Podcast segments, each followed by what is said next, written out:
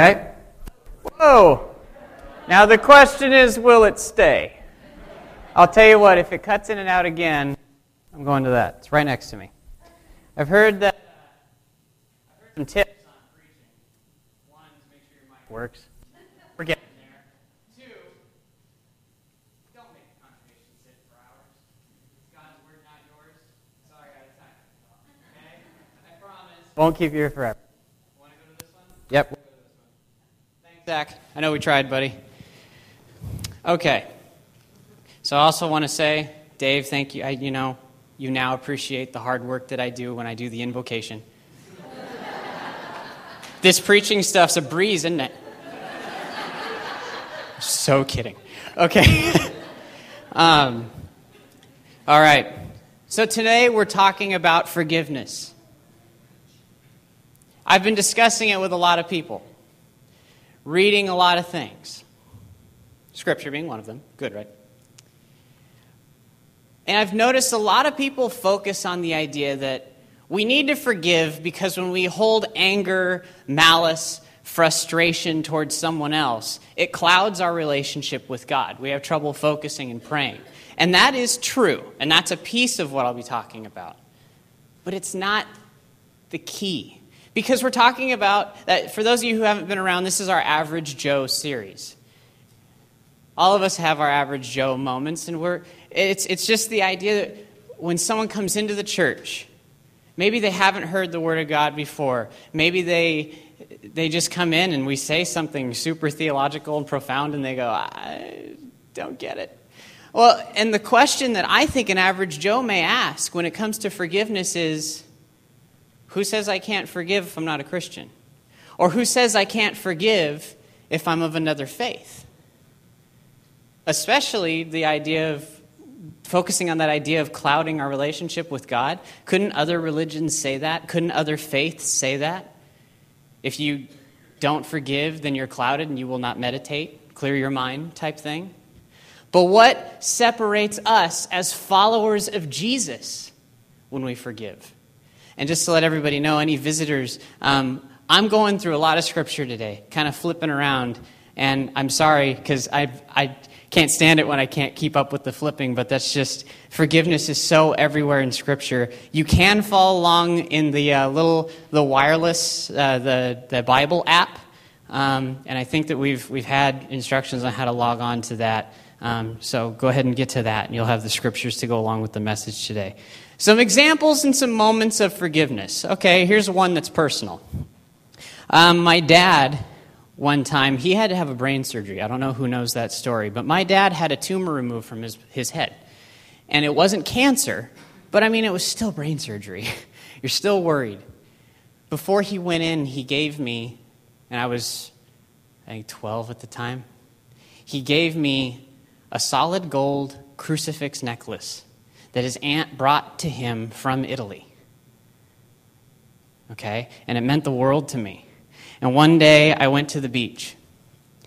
And I was trying to do the good thing and not lose it. The thing hung on me real loose, and I thought it would float away, fall off in the waves, whatever, so I left it in the car. And I had a bunch of friends with me, and obviously this was some years later because I was driving. You know, I've had it for a while by, by then. But we got in and out of the car, we're messing around, we're getting sand off us. You know how it all goes. Somewhere along the way, that crucifix necklace fell out of the car. I never found it again. And it was something that my dad trusted me with. But he taught me this awesome piece of forgiveness when he said, You know what? It's, it's just a necklace. I'm not going to, you know, not love you anymore. But he did make sure I knew I'm not trusting you with a gold necklace ever again. but just know that I, I still love you. Other examples. This could be anybody in the room. You're driving down the 210 freeway. There's those forgiveness moments that happen moment by moment. You're driving down the 210, someone cuts you off. Do they signal? No, they would never think of signaling. And so you get cut off, you get frustrated, and all you're thinking is, I'm going to get them back. I'm going to slam on the gas and get in front of that person and cut them off right back. You watch me. And it's just, it just builds and builds, and you just get so angry And you, you know, you just want to do it right back. Look, I didn't signal, you know. So there's a daily occurrence. Getting a little bit bigger. I don't know if anybody heard this name, Morgan Uceny. If you were paying attention to the Olympics, you heard her name a couple of times. She was an American runner for the 1500 meter. Okay? Americans have never medaled in that event, or at least it's been a very long time. And she was favored to at least medal. Now, a year ago in the Worlds, she had trained and trained and trained and was favored at that time to actually gold in the 1500 meter. In the final run of the World Championship, she got tripped on the last lap. To put in perspective, those of you who don't follow sports a lot, that is a lot of painful training down the toilet. It hurts. One of my youth in here has actually been on the Junior Olympic polo team. Jacob's in the back. So just you got an athlete in here. If you want to ask what that's like to, to lose after training forever, ask that kid right there, okay? But it's painful. And then in the Olympics, she gets her chance to redeem herself. It's the final round. Not sure if she's going to gold, but she sure as heck looks like she's going to medal. They get to the final lap, and they're coming up on turn one. She's on the outside, fifth place. Everyone said she's in excellent position to sprint up to the front. And on the first lap, she's tripped and falls again. All she could do was cry. She never got off of the ground until the end of the race. And even then, reporters couldn't speak to her. She was just done. At some point, she will come to the understanding it was a sport. It hurts, but she'll move on. And then a final example that's another step even bigger to forgiveness that some people in this room may have felt is the kind of forgiveness that you can't seem to come to grips with for your entire lifetime. Or it would seem that way. A gentleman named Josh Aaron came and spoke to the youth group. And I wanted Josh to come here, but he couldn't work it out. But I, I was able to talk a little bit about what happened to him. At age 12, Josh was, was with his mom in his car, and he witnessed her get shot and killed at 12 years old. And, and, she, and he was the one that tried to get her to the hospital and everything, and then he was the only eyewitness. So he, at 13, had to go to the, to the stand on trial and witness against the gentleman that killed her. They were found guilty, and they found the men that killed her. But you know what Josh is doing now? One of the two men he is actually a disciple to and visits him in prison regularly and preaches the gospel to that man. He wants to hear about Jesus. The guy called Josh and said, I've figured out what I've done. I beg you to forgive me. Josh responded, and he is now preaching to that. He, he is now teaching that man the word of Christ. That's, that's a huge level of forgiveness. So, those are the kinds of. I mean, the reason I mention all three of these is that gives us a big gambit, right? That gives us. Everyone in here has experienced something in there, whether it's the, the real big ones or the day to day forgiveness. It's a message we need to hear. So, turning to a little bit to Scripture. A little story in Genesis. You've pro- some of you have heard it, some of you have not. Jacob and Esau born two boys. In genesis 25 talks about they're born twins okay? And this is a long story. It spans like four chapters so i'm just breezing through the three and then going to the main point. So they're born brothers. One is described as hairy and red and manly and outdoorsy. That's esau. And then there's jacob who's born clean like skin clean, not hairy, not manly. He stays at home and he has favor with his mother. Esau has favor with his father, okay? And so they're, they're twins, but both very different, right? Now, at one point, Jacob is at home, he stays at home and he's cooking. He does this thing. He's cooking. He's making stew. Esau's been out working hard, hunting and doing his thing. He comes home and goes, Man, I'm hungry. Okay? And Jacob goes, I got stew. But you have to give me a little something if you really want a bowl of stew. Really? yeah, give me your birthright. That's all I want. Now, birthright is basically your rights towards the like the family inheritance and where you're at and born okay with the father it's an it's an overarching lifelong gift that will affect you later in life but esau wasn't even thinking about that. He's not a thinker. He just knows he's hungry and he just worked hard. Sure give, take my birthright. Give me the stew. And he goes oh what did i just do? Okay? And then we move forward a little bit more. So there's that little moment that would be a little tough to forgive. And then towards the end of their father's life, Isaac. Isaac's about to die. And he said, now remember, Esau has the favor of Isaac, okay, of the dad. And so the father says, Esau, go hunt me some game because I know you know how to hunt, and come back with some tasty food for me, and then I'll give you your inheritance, which is big big time inheritance. And mom overheard this conversation, goes to Jacob and goes, We need to fool your father. I want you to have the family inheritance. So she puts a disguise on him, and Jacob totally agrees to do it. And they go, he goes in. Obviously, he's the better cook, and mom knows exactly how dad likes the food. And goes in and prepares a meal. He turns out giving the inheritance over to Jacob deceived. And there's nothing he can do. He realizes that he's been fooled and he can't do anything about it.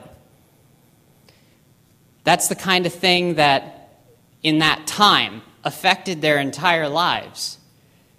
Esau didn't have what he, what he was entitled to as Esau, as the boy, as the son in favor of the father. So later, Jacob starts to realize the wrongs he's done, and, and life kind of kicks him down a few times. And he comes to a realization of how wrong he was, and he starts sending flows of gifts to his brother because of he wants forgiveness.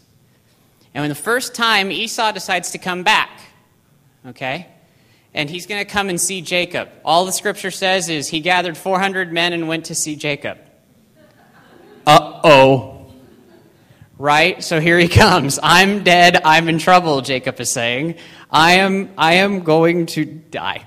My brother's going to hurt me. And here's what happens. This is finally the text 33 1 through 12. Jacob looked up, and there was Esau, coming with his 400 men. So he divided the children among Leah, Rachel, and two maidservants. He put the maidservants and their children in front, Leah and her children next and Rachel and Joseph in the rear. He himself went on ahead and bowed down to the ground seven times and he, and as, he, as he approached his brother. But Esau ran to meet Jacob and embraced him. He threw his arms around his neck and kissed him, and they wept. Then Esau looked up and saw the woman and the women and children. Who are these with you? he asked. They are the children of God, they, they are the children God has graciously given your servant. Jacob starts calling himself Esau's servant. That is how much forgiveness he wants. I am your servant. I have done you wrong. Please forgive me. I am your servant. Then the maidservants and their children approached and bowed down. Next, oh, wait, let me see. Um, next, Leah and her children came and bowed down. Last of all came Joseph and Rachel, and they bowed down as well. So the whole family bows before Esau. And Esau asked, What do you mean by all of these droves that I met? And what that is, is while Esau was coming to Jacob, droves of gifts, sheep, lamb, livestock, were coming to him from Jacob. Why did you send me all those gifts? To find favor in your eyes, my Lord, he said. But Esau said, I already have plenty, my brother. Keep what you have for yourself. No, please. If I have found favor in your eyes, accept this gift from me. For to see your face is like seeing the face of God. Now that you have received me favorably, please accept the present that was brought to you, for God has chosen gracious to me, and I have all I need. And because Jacob insisted, Esau did accept. Then Esau said, Let us be on our way. I will accompany you forgiveness and reconciling. What, what an incredible story and image. Someone that's been wronged by his own brother against his father who was dying on his deathbed. He just forgives like that. For Esau knew that he had to forgive his brother. But why? Why should we have to forgive? I mean, we see this great story of forgiveness in Scripture, Matt, but that still doesn't tell me why we as Christians need to forgive. It's a cute story, but give me more. This sort of forgiveness, it's not natural for us. We're broken. We're sinful. Regardless of where we're at in our relationship with God, we come to know we are in need of Christ. We are broken and sinful. And revenge, holding a grudge against someone, it stems from us wanting to control situations of relationships in our lives. More specifically, we want something called justice, what we think is justice. But the Lord Himself in Isaiah, in 30 28 of Isaiah, says, Let the Lord, Yet the Lord longs to be gracious to you. Therefore, He will rise up and show you compassion. For the Lord is a God of justice. Blessed are all those who wait on him. The justice, us wanting revenge, us wanting us to cut that guy off that cut us off. The, the moment when we want to not talk to our sibling anymore because they've hurt us so badly. Us wanting to have that justice, it's not our doing. God is the ultimate judge. He's the good judge. Let's let Him do the job. Paul was aware of this as well, in the New Testament. In Romans, he says, Do not repay anyone evil for evil. Be careful to do what is right in the eyes of for everyone. If it is possible, as far as it depends on you, live at peace with everyone. Do not take revenge, my dear friends, but leave room for God's wrath. For it is written, It is mine to avenge. I will repay, says the Lord. Then he takes it another step further, and this is where we just cringe when we want that justice. Moves, Paul moves on and says, on the contrary, if your enemy is hungry, feed him. If he's thirsty, give him something to drink. In doing this, you will help, or you will heap burning coals upon his head. Do not be overcome by evil, but overcome evil with good. So, as followers of Jesus, we're not only called to forgive, we're called to love those that have wronged us. How challenging does that sound? Can we really practice that on a week to week, day to day, minute to minute basis? It's not easy. We should not take matters into our own hands. Revenge is not the response that we as Christians are called to. It might seem like that it would make us feel better. It makes sense to us most of the time, that whole eye for an eye thing. Hey, he punches me, I'm punching him back. Right? My dad, man, Italians, he punches you, you punch him back. That's, that's, what my that's what my dad used to teach me. But no. Let's have faith in the God that we trust. Let's have faith that he is the good judge. Don't take these matters into your own hands. Pastor Paul last week spoke on the idea of following Christ, denying yourself. That was our theme last week was the denial of self. Taking everything you've got, including feuds with others, and lifting it up to the Lord. How about loving enemies? How do we do that? You know, Jesus had a little something to say about this whole idea. Believe it or not. Believe it or not. You have heard that it was said, Love your neighbor and hate your enemies, but I tell you, love your enemies and pray for those who persecute you, that you may be children of your Father in heaven. He causes his sun to rise on the evil and the good, and sends rain on the righteous and the unrighteous. So Jesus is not only speaking of the idea of trusting in God with our feuds, but he also mentions to pray for those who persecute. And the reason I emphasize that is take a, take a quick step back. Think of that for a minute. Jesus saying to pray for those who persecute. If someone knew about being persecuted, it was Christ. Everywhere he went, he met persecution. So if Jesus can do that, why can't we forgive for things that happen in our lives, whether they're petty or they seem huge to us? Love your enemies. God will send the rain and the sun upon the evil and the good of the world, meaning God will let the sun shine and praise upon those who deserve it the way that He sees fit. And He will rain darkness upon those that need it. We need to trust. And then there's that pinnacle moment in the Gospels. Jesus is upon the cross. He bears the sins of each and every single one of us here. Sinners to be and sinners that are. And there's two other men, both criminals. They were led out to be executed with Jesus, and when they came to the place called the skull, they crucified him along with the criminals, one on his right one on his left. And Jesus said, Father, forgive them, for they do not know what they are doing. And they divided up his clothes and casted lots. While in complete and total pain and utter agony, knowing that he's bearing the sins of all mankind,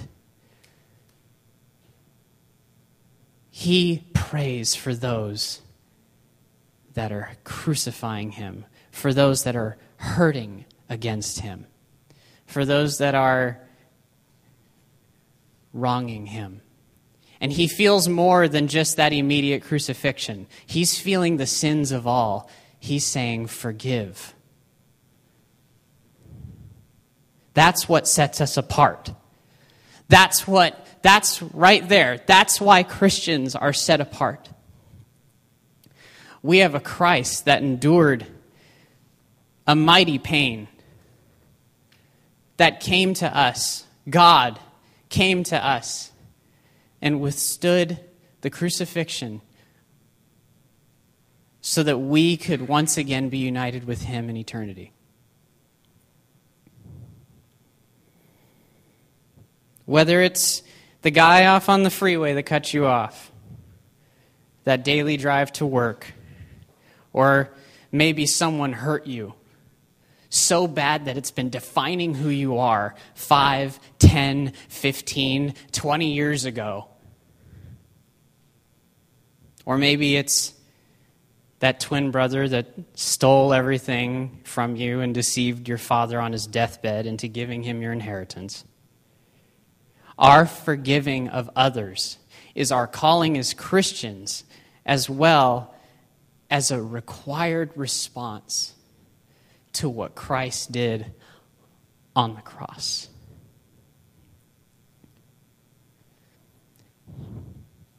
Colossians. You have, this is in your bulletin. So I want you to know that scripture, this scripture specifically, is in your bulletin so that you can remember, reflect on it, look at it, read it this week. It says, Therefore, as God's chosen people, holy and dearly loved, clothe yourselves with compassion, kindness, humility, gentleness, and patience. Bear with each other and forgive one another if any of you, any of you, has a grievance against someone. Forgive as the Lord forgave you. And over all these virtues, put on love, which binds them all together in perfect unity. That end of 13, that's where we focus. That's where we're focusing. Forgive as the Lord forgave you. We've been given this opportunity for forgiveness. So let's really embrace it by forgiving others in the same way. We're called to follow Christ. That's what sets us apart. That's what sets us apart. We are to forgive just as Christ did. Jesus begins to teach his disciples the Lord's Prayer. You've probably heard of it. Our Father, who art in heaven, hallowed be thy name, thy kingdom come, thy will be done on earth as it is in heaven. Give us this day our daily bread, and forgive us our trespasses, debts, whoever, you know, as the, you know, forgive us our debts as we forgive our debtors. Right. Right after that, in Matthew 6, 14 through 15, this is the scripture I've been wrestling with all week that we really need to look at. For if you forgive other people when they sin against you, your heavenly Father will also forgive you. But if you do not forgive others their sins, your Father will not forgive your sins. Uh oh. What in the world? I thought Jesus' sacrifice was perfect upon the cross. I thought that I was forgiven by, forgive, by, by accepting him into my heart. Someone might walk into this room and go, Matt, I've heard all these sermons. Jesus is supposed to have this great sacrifice. Now I have to earn it by forgiving others that have wronged me so deeply. Are you serious? Yeah. In a way. Unless we're willing to forgive others, and unless we're glad to have this opportunity to extend, in some small degree, the mercy of forgiveness of ourselves, we are not really, truly repenting of our sins and honoring God. We're called to not only forgive Christ, but repent for what we have done wrong. We have to act. And if we truly come to a wholehearted understanding of what Christ did upon the cross, accepting and forgiving will happen. Forgiving others is hard. I understand that. But God's grace is sufficient to bring us to forgive anyone of anything. His grace is sufficient for all. These verses from Matthew and from Colossians, they're, they're not pointing to the fact that they're, they're not pointing to the fact that we have to forgive to earn. What they're saying is it's unthinkable that we can possibly enjoy God's forgiveness without extending our forgiveness towards other people. Once we have heard, understood, and seen what really happened to Jesus, it is unfathomable, unfathomable that we could possibly hold a grudge against others, for we have been forgiven. We sin all the time, and yet we're forgiven. We're called to get rid of bitterness, rage, and anger, and brawling and slander, along with every form of frustration and malice. Be kind and compassionate to one another, forgive each other just as in Christ God forgave you. That's from Ephesians 4. We forgive because we've been forgiven in a perfect way. We forgive because we've been forgiven in an incredible way. We're a broken people that the Lord could have said, you know something? I gave you guys all this cool stuff. You have air, water, food, all this cool, perfect creation that I made and I was told to sneak this in a little bit into my sermon. I went to Ireland last week, and we have an amazing creation. You go to Yosemite, you go to the beach, you go to Ireland, you go to Italy, you go anywhere in this world, God is present in His creation. But we got all this, and God could have said, You know, you sinned. I'm just going to let you crash and burn. Seriously. But He didn't. Instead, He brought Himself, brought Himself to the humble place of being man, coming as Christ. Esau's act of forgiveness towards his brother, Jacob, demonstrates a great example of forgiveness to us. So does my dad. By the way, parents, demonstrating forgiveness to your children is another very important reason to forgive others. We learned that last night in the film, if you weren't here, that our kids, other generations, even if we don't have children, they are watching our every move. And it disciples to others when we forgive. Josh accepted, or he, he forgave the guy that shot his mother. Not this Josh, not Josh, not, not Aniko's Josh, not the Josh that works here, Josh Aaron. So remember, forgiving, I know it's not easy and not natural, but justice is not our job. Jesus is our ultimate illustration of forgiveness. Because we are forgiven, we forgive. Who can you forgive today? That's, that's the question that you walk away with today. There's someone, there's something going on in your life. Maybe it's that day to day, maybe it's the big one. Who can you forgive not tomorrow, not later this week, today? Christ already took our punishment upon the cross.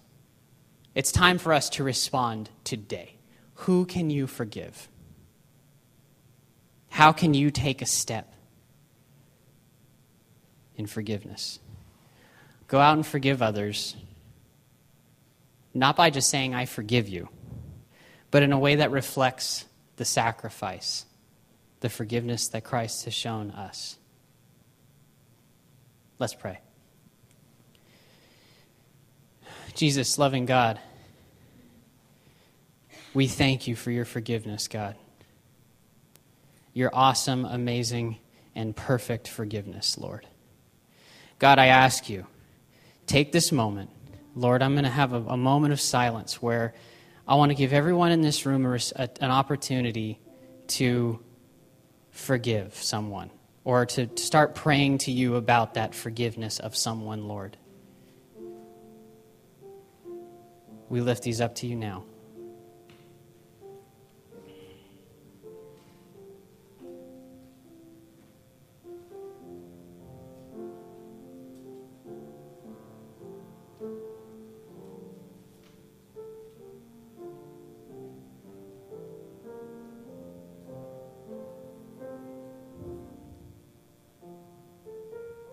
Jesus, we thank you.